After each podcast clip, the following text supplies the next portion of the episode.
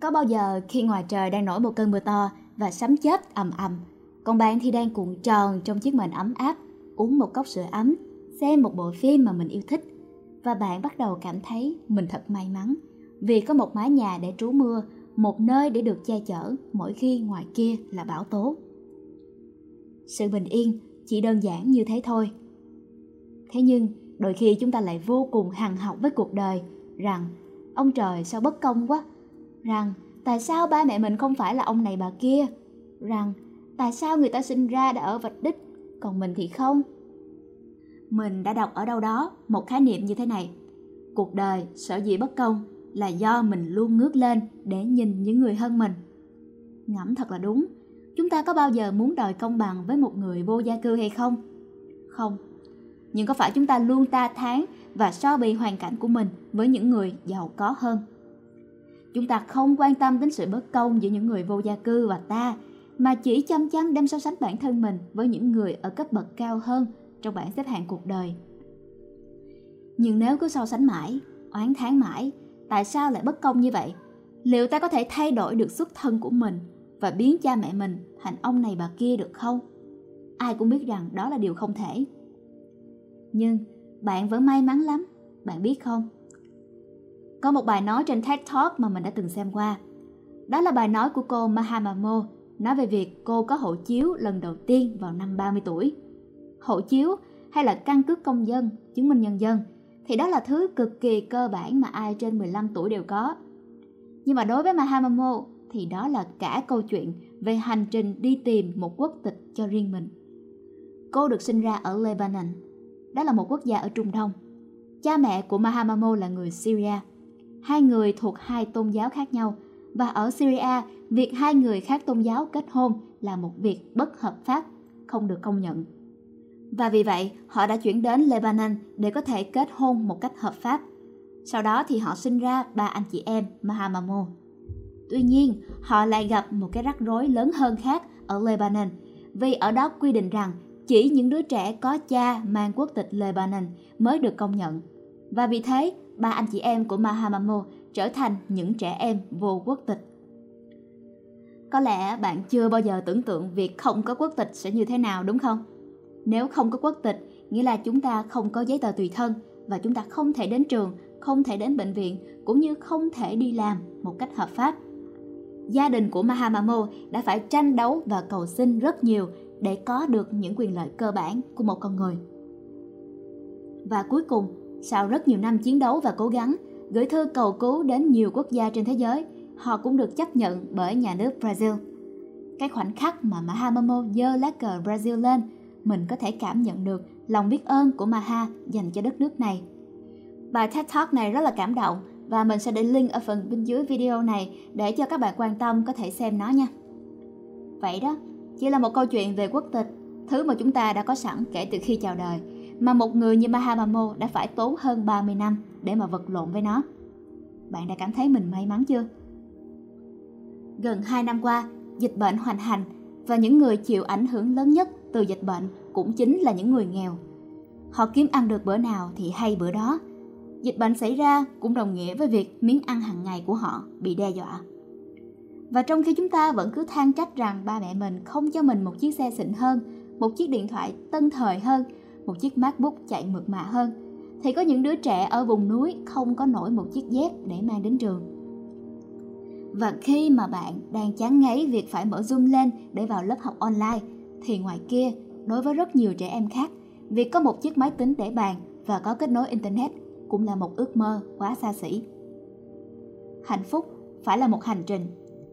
Chúng ta đều đã nghe qua hàng trăm hàng ngàn lần câu nói hạnh phúc là một hành trình, không phải là một đích đến. Nhưng có mấy ai có thể thật sự thấm thía trải nghiệm câu nói ấy?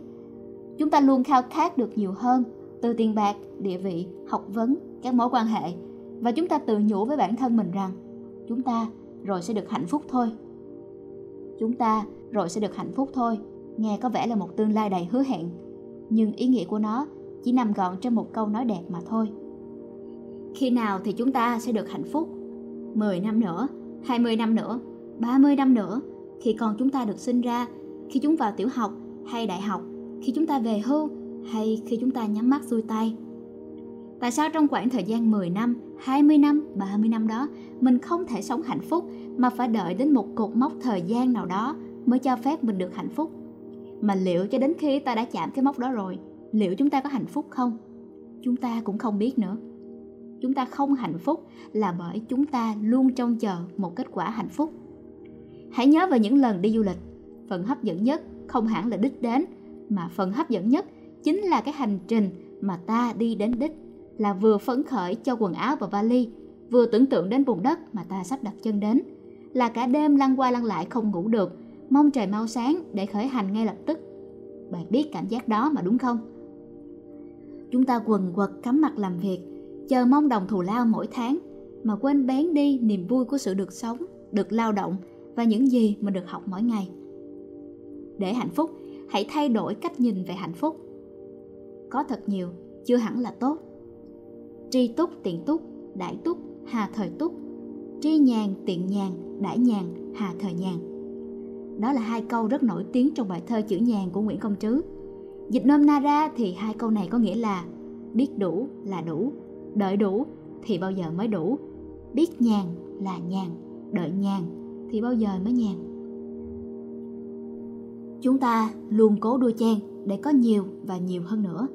Nhưng nếu không biết đủ, thì nhiều bao nhiêu mới là đủ? Vì sao cảm giác biết đủ lại làm bạn hạnh phúc?